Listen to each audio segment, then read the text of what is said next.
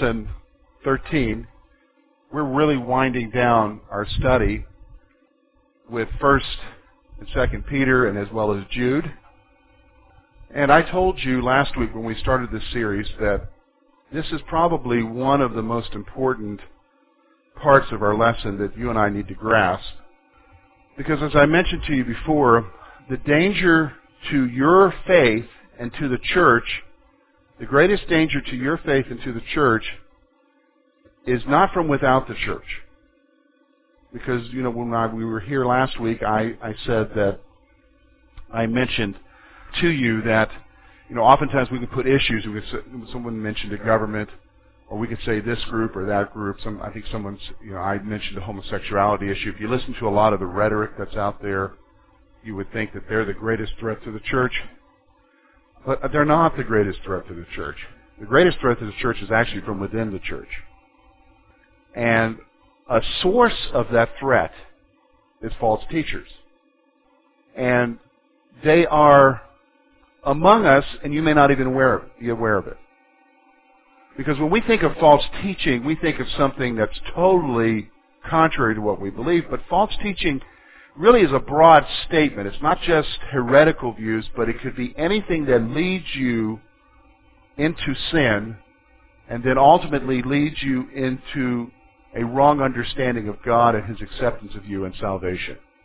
So for instance, last week I mentioned that in our circle of churches, fundamentalist churches tend to be susceptible to this because it is real easy for us to lift up other things as a means of acceptance with God. So if you carry the right Bible, you dress the right way, you know, all of those legalistic things that, you know, extra things that we add to it and say you're a good Christian if you don't go here, if you don't go there, you don't eat in this restaurant, don't go to that movie house. All of those things are really adding to the issue of grace and adding to the issue of salvation. And you will find some pastors who really advocate that strongly and judge your whole spirituality based upon that. And the problem is, is that that's false teaching. That may not be heretical like modalism that says there is no trinity, that there is there's only one God and, and he just manifests himself as a father and a son. See, that's a heresy. You you would say, well, you know, it's not as bad as that, but it's still bad. It will lead you astray. And so false teaching is a big issue, and false teachers are a big issue because they lead God's people astray. And the emphasis that we saw last week is Peter told us that they come up from among us. See, in the church, we've got the front door and a back door guarded. Nobody's just going to walk in here and start teaching something that's wrong. You know, we've got the doors guarded, but if somebody comes up, and I think you mentioned this last week, Bruce, it's subtle. It's secret. The teaching can be subtle and secret, to where you, you over a period of time you don't realize that you've been affected and you've been changed. Now, chapter 2 of 2 Peter is probably the most definitive description of false teachers in all of the New Testament. Jesus talked about them in various places throughout the Gospels. Paul talks about them. Next week, uh, in a couple weeks here, when we get through 2 Peter, we're going to see that even Jude mentions them briefly. But this is a pretty definitive description of them because Peter is not just talking about what their message is, but he's talking about their lifestyle and their character. And when you read this, you're going to realize that there's a fine line for, especially for a teacher, that he could cross over that line and become a false teacher and not even realize it. Or realize it. And I, I think I mentioned last week, you know, a lot of the guys who teach health and wealth prosperity, you know what I mean by health and wealth prosperity? It's the message that says God wants you to be healthy and wealthy. And if you're not healthy and wealthy, you must be lacking in what? Faith. So the problem's with you. So we're doing pretty bad here, aren't we? According to that message. Now, the problem is that that's wrong. That is, that, that is a heretical, damnable doctrine that is defeating a lot of people. Now here's the thing though, when you look at those guys who are propagating it, they didn't start out with that message. They started out as gospel preaching ministers. And they slowly digressed into where they're teaching something that's just flat out wrong now and defeating. Well, let's look at the description. We're going to look today, again, at the reality of false teachers. And we're going to look at their description. Look with me, we're going to look at verses 10 through 16. And I want you to notice what he says. He's continuing up, just to give you a background where we are, he talked about their judgment being sure, and he went through a series of examples. And now he's going to get back to the false teachers here. Notice what he says. And especially those who walk according to the flesh in the lust of uncleanness and despise authority. They are presumptuous, self-willed. They are not afraid to speak evil of dignitaries, whereas angels, who are greater in power and might, do not bring a reviling accusation against them before the Lord. But these, like natural brutes, were to be caught and destroyed, speak evil of things they do not understand, and will utterly perish in their own corruption, and will receive the wages of unrighteousness, as those who count it pleasure to carouse in daytime. They are spots and blemishes, carousing in their own deceptions while they feast with you, having eyes full of adultery, and that cannot cease from sin, enticing unstable souls. They have a heart trained in covetous practices and are accursed children. They have forsaken the right way and gone astray, following after the way of Balaam, the son of Beor, who loved the wages of unrighteousness. But he was rebuked for his iniquity. A dumb donkey speaking with a man's voice restrained the madness of the prophet. Okay, so let's look at a few things here about the description of these false teachers. First of all, their attitude. I want you to notice the first thing that they are motivated by corrupt desires. They are motivated by corrupt desires. Let me just stop for a moment. How many of you, how evident is it a person's motivation? How, how many of you can discern a person's motivation pretty good? Is it foolproof? I mean, because you can have a guy up there who's speaking and you, you may sense what his motivation is and you may see evidences of his motivation over a long period of time, but normally you can't tell because he may be doing the right thing. The issue is why he's doing what he's doing. He may be doing the right thing, but the reason why he's doing it is wrong. And what the, one of the big things about a false teacher is his motivation, his attitude. And what he's motivated by are corrupt desires.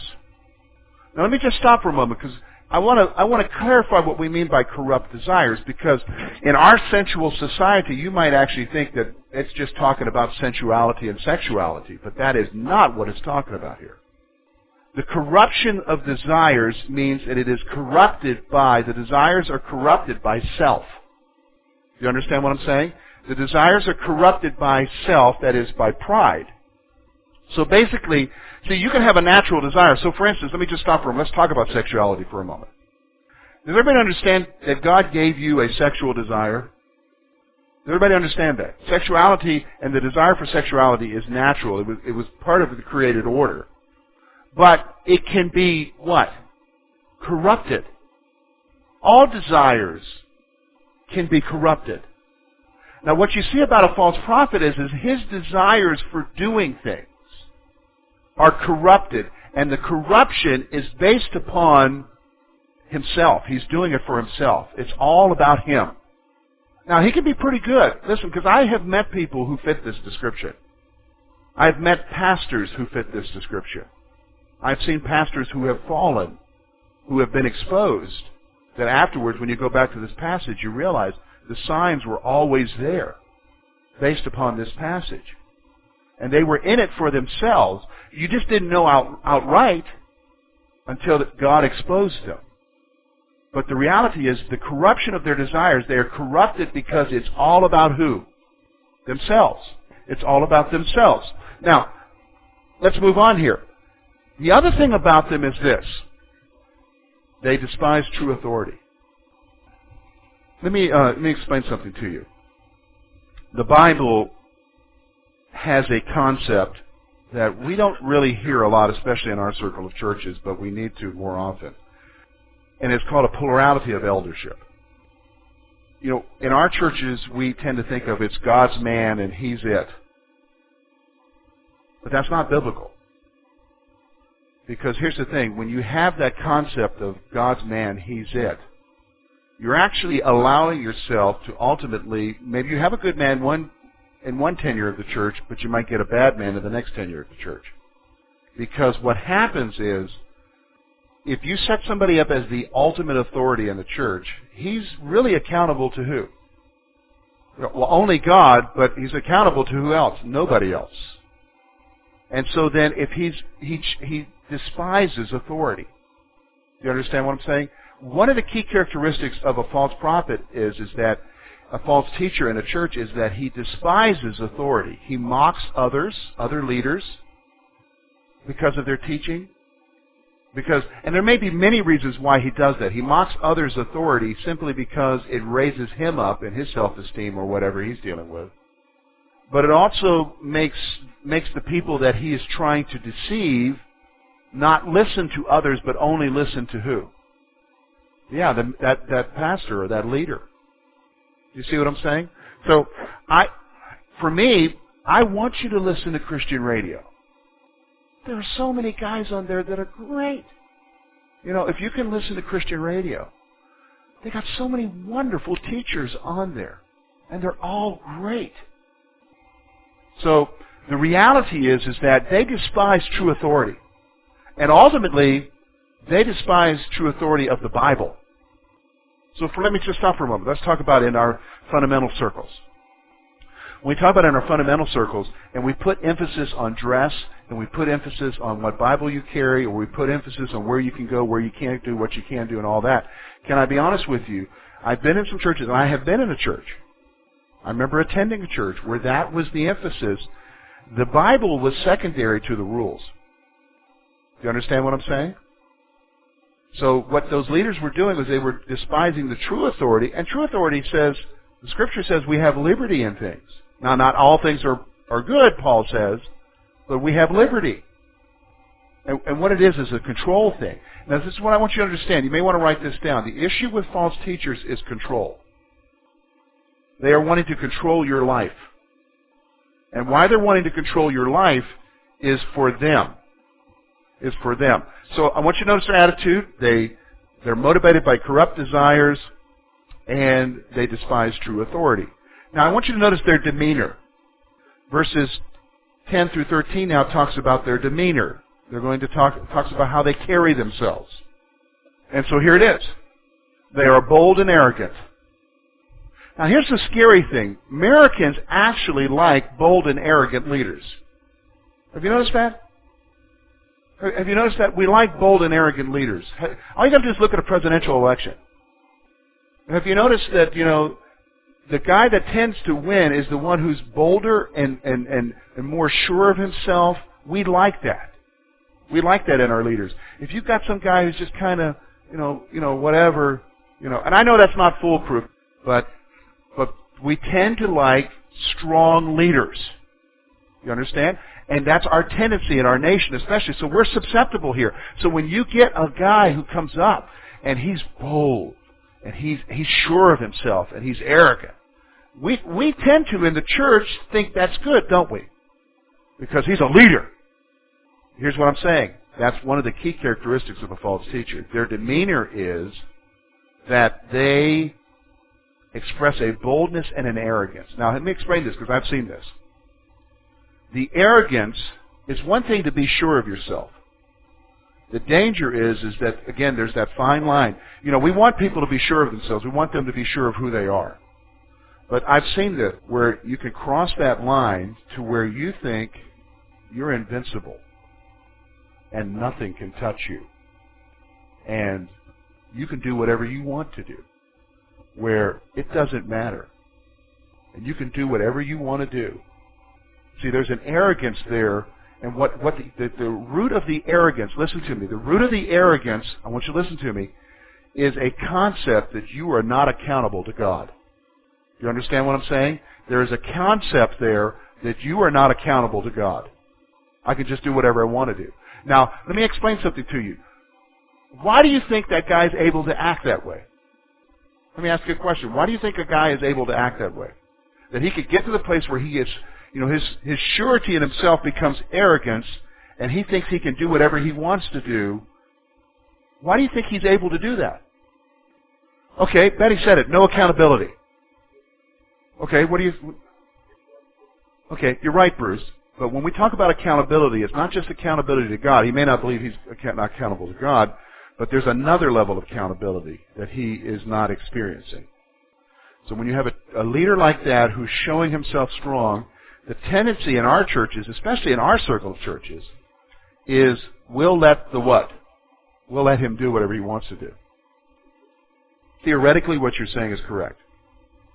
Practically, it happens very, doesn't happen very often. Go ahead, Lou. Yeah. You're right. There is that sense in which we no longer walk after spirit, we walk after flesh, and we want our own way. And let me let me let me dovetail what Lou is saying here to help you understand. See, what you're saying is theoretically correct, but it's not foolproof. And let me explain to you why it's not foolproof. The thing about a false teacher is, is he's successful.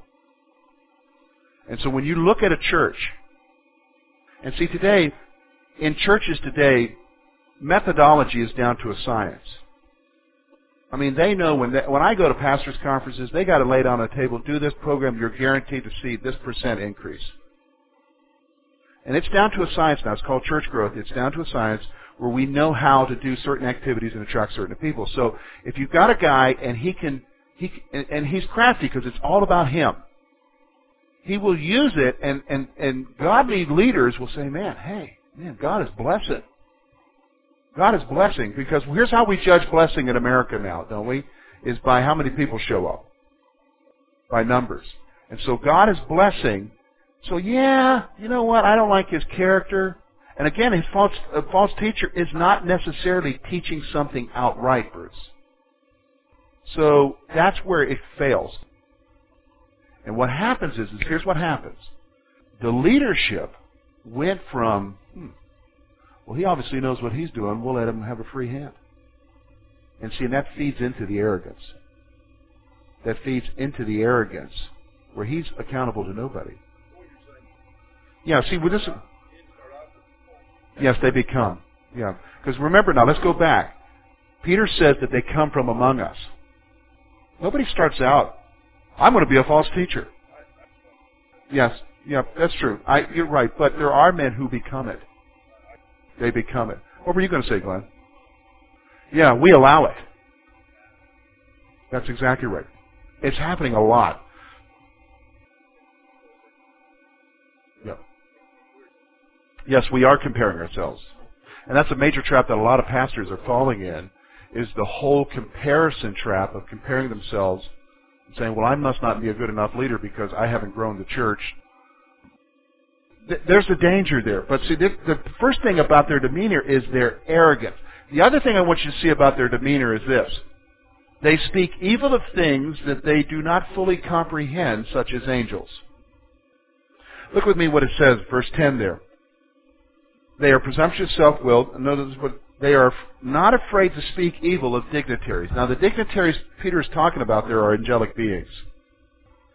So they say they're not in their arrogance, they make statements that are not right. They will slander angelic beings. And Peter's saying this is how arrogant they are. So listen, some of the guys are on TV. I want you to listen to how they talk about angelic beings. This is one of the, this is how you know. Because they make light of angelic beings. Now, we, we very rarely talk about them because the Bible very rarely talks about them. But I want you to understand something about angels. They're more powerful, they're a lot smarter, and they're not corrupted as we are, except for false angels, demonic angels. And that was because they chose to rebel against God.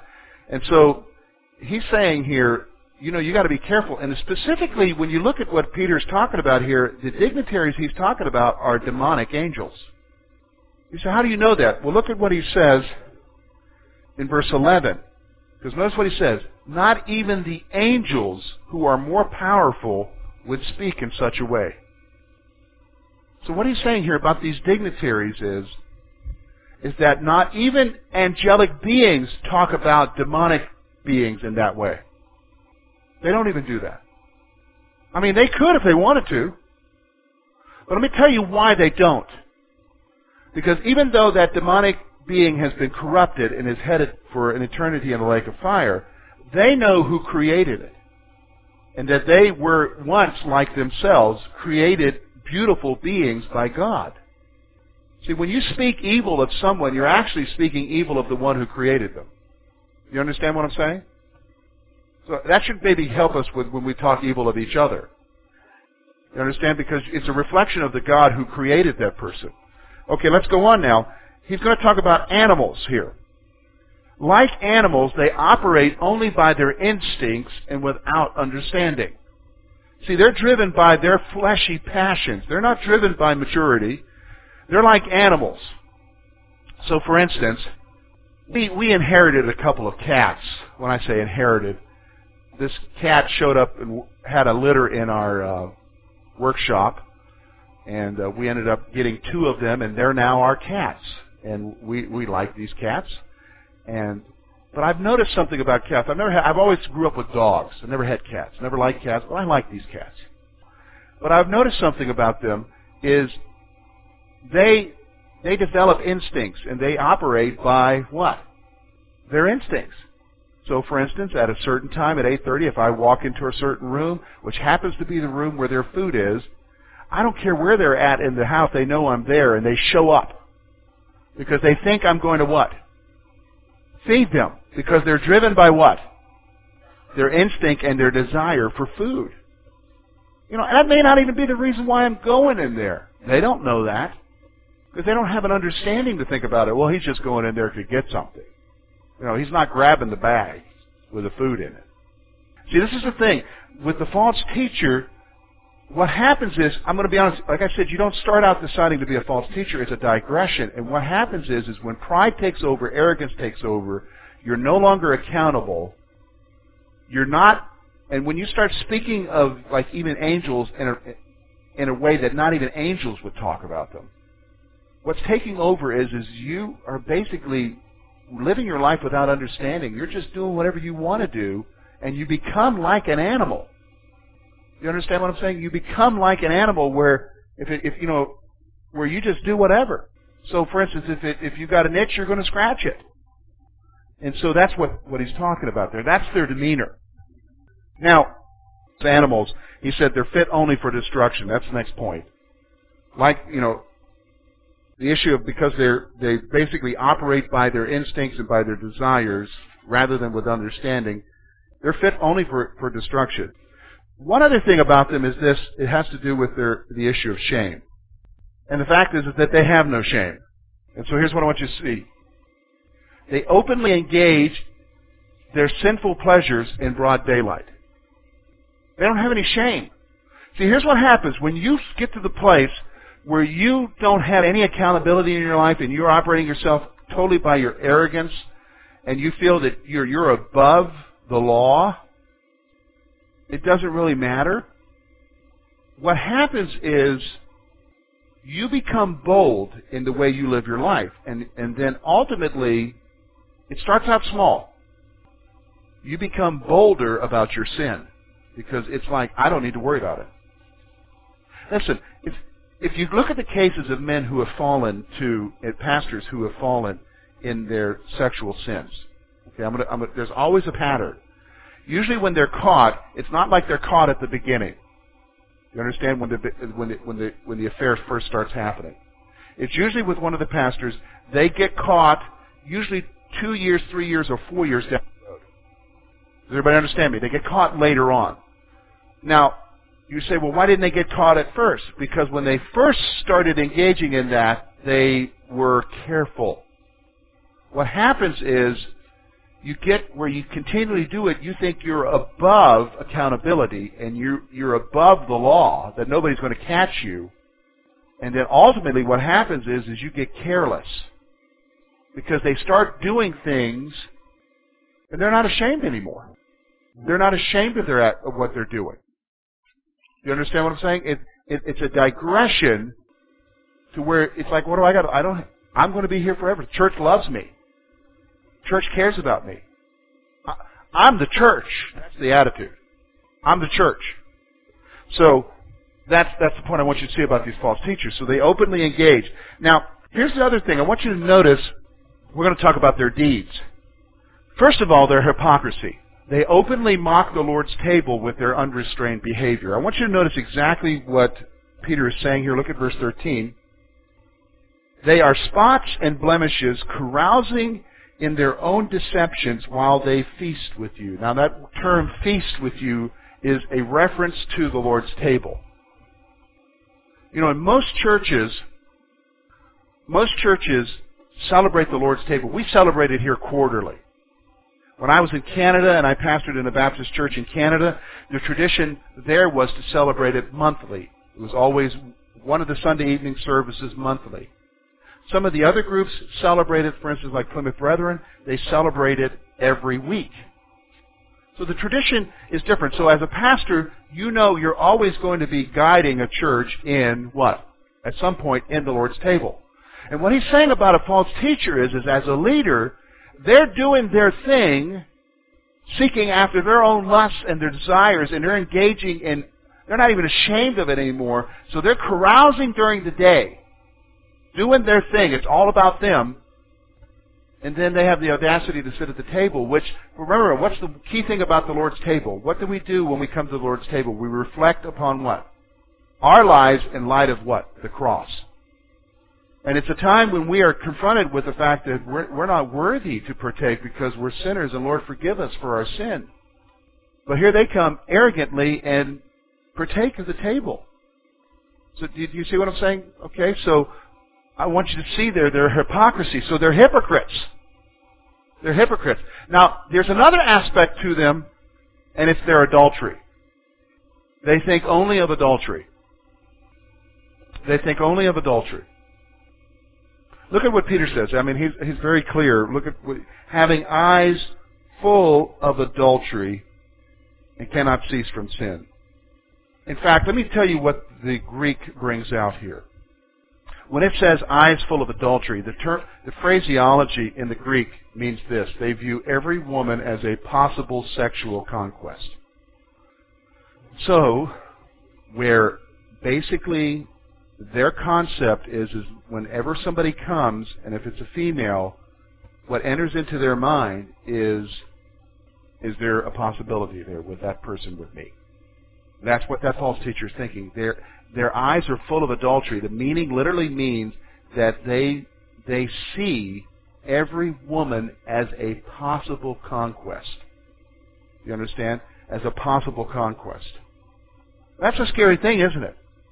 You understand what I'm saying? So, and and, and he goes on, and notice who he, the guy, the, the deeds of this person in his adultery is this: they seduce unstable souls for their sexual pleasure. They seduce unstable souls for their sexual pleasure. Now, let me explain something to you about church. Let me just stop for a moment. Who normally leads a church? Is it men or women in the leadership of a church? Well, men. Normally, in, in the leadership of the church, it's men. All right?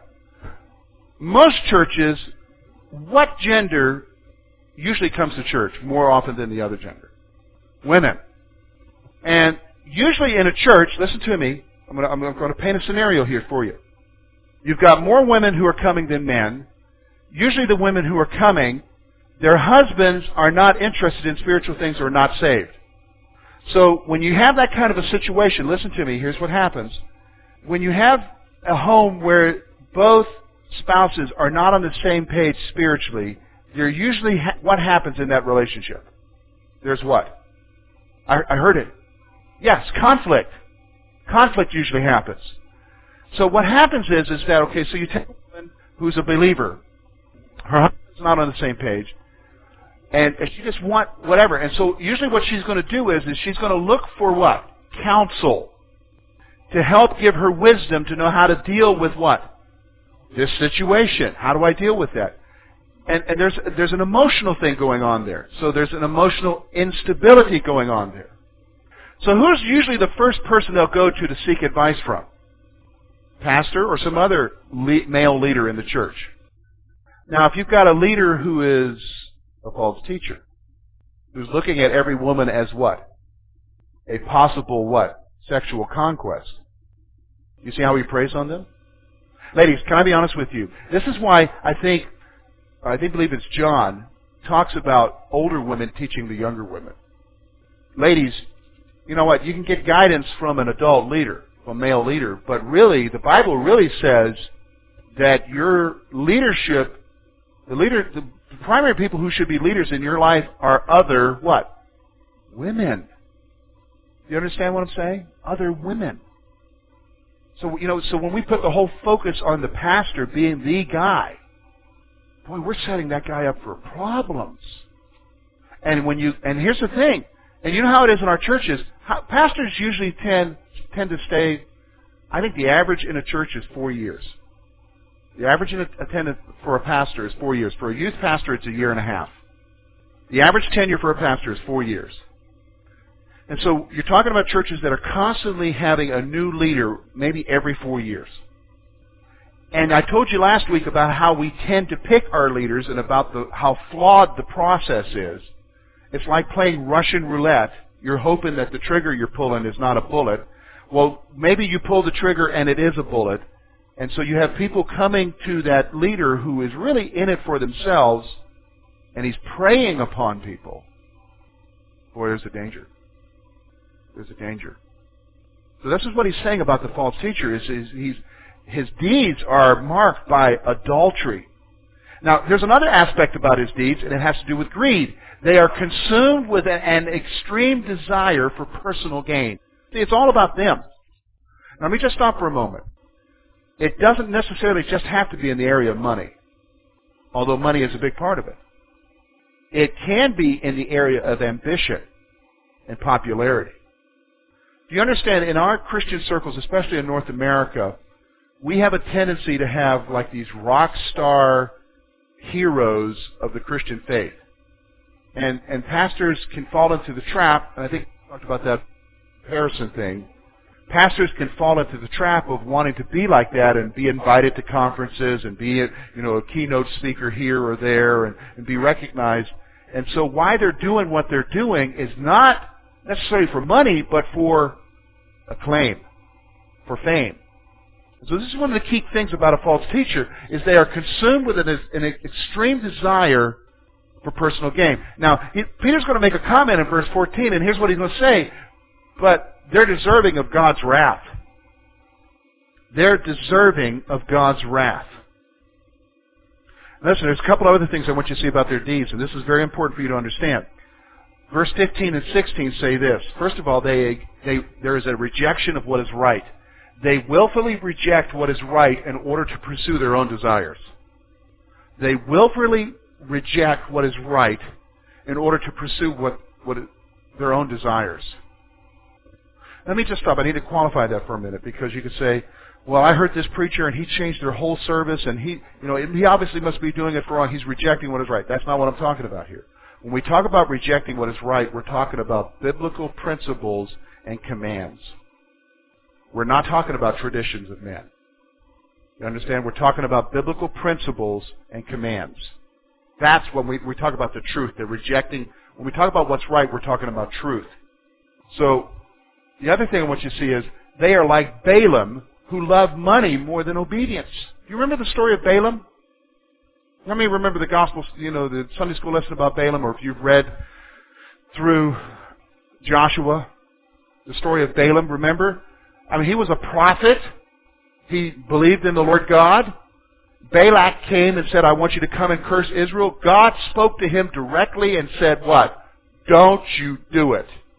Balak came and said, yo, I can increase your bank account a hundredfold. And so, guess what, ba- and it's, it's interesting. Guess what Balaam does? Well, let me check with the Lord. I mean, he already knew what the Lord said. It's like the Lord changed his mind because the sum got bigger as far as what the price would be. See, Balaam was in it for what?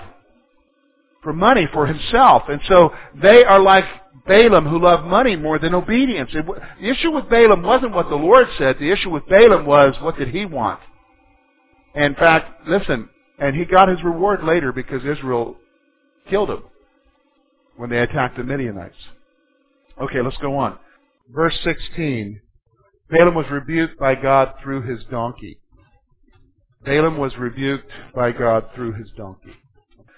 The nature of false teachers. Look with me at verse 17 through 22, and this is where we're going to wrap up.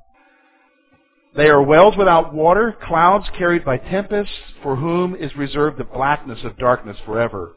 For when they speak great swelling words of emptiness, they allure through the lusts of the flesh, through lewdness, ones who have actually escaped from those who live in error. When they promise them liberty, they themselves are slaves of corruption, and by whom a person is overcome, by him also is brought into bondage. If after they have escaped the pollutions of the world through the knowledge of the Lord and Savior Jesus Christ, they have again entangled them in them and overcome to a latter end is worse for them than the beginning. For it would have been better for them not to have known the way of righteousness than having known it to have turned from the holy commandment delivered to them.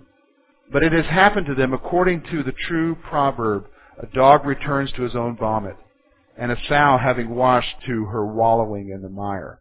Okay, let's look at a few things here. First of all, their nature. Despite their appearances, they only present emptiness. Look, they, they can, I mean, they, they can speak. They are eloquent. They can communicate.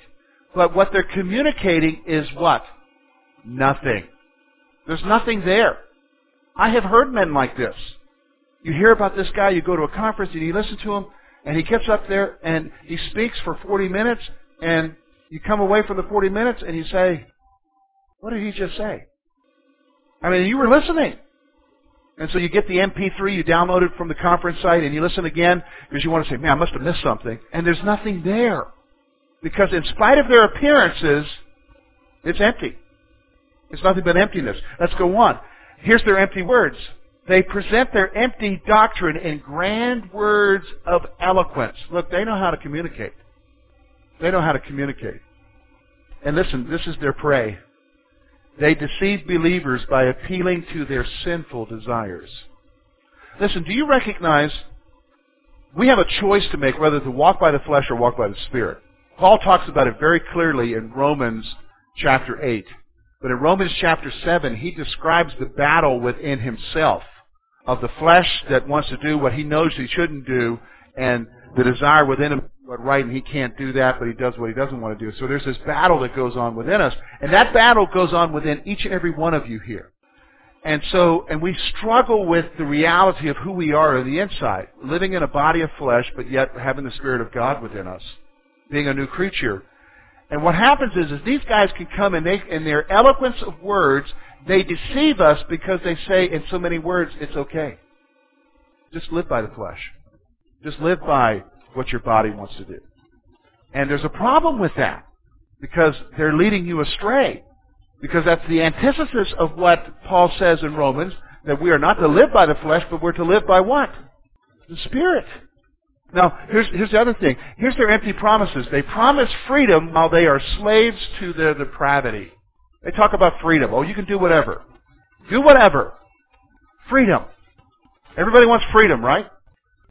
All right, then finally, here's their renouncement. They have renounced the truth of Jesus Christ and returned to, to darkness. Okay, now listen to me. I want you to understand something. Remember what I said, Bruce, earlier? I said they come up from among us. So they start out, they heard the gospel. They may have even preached the gospel.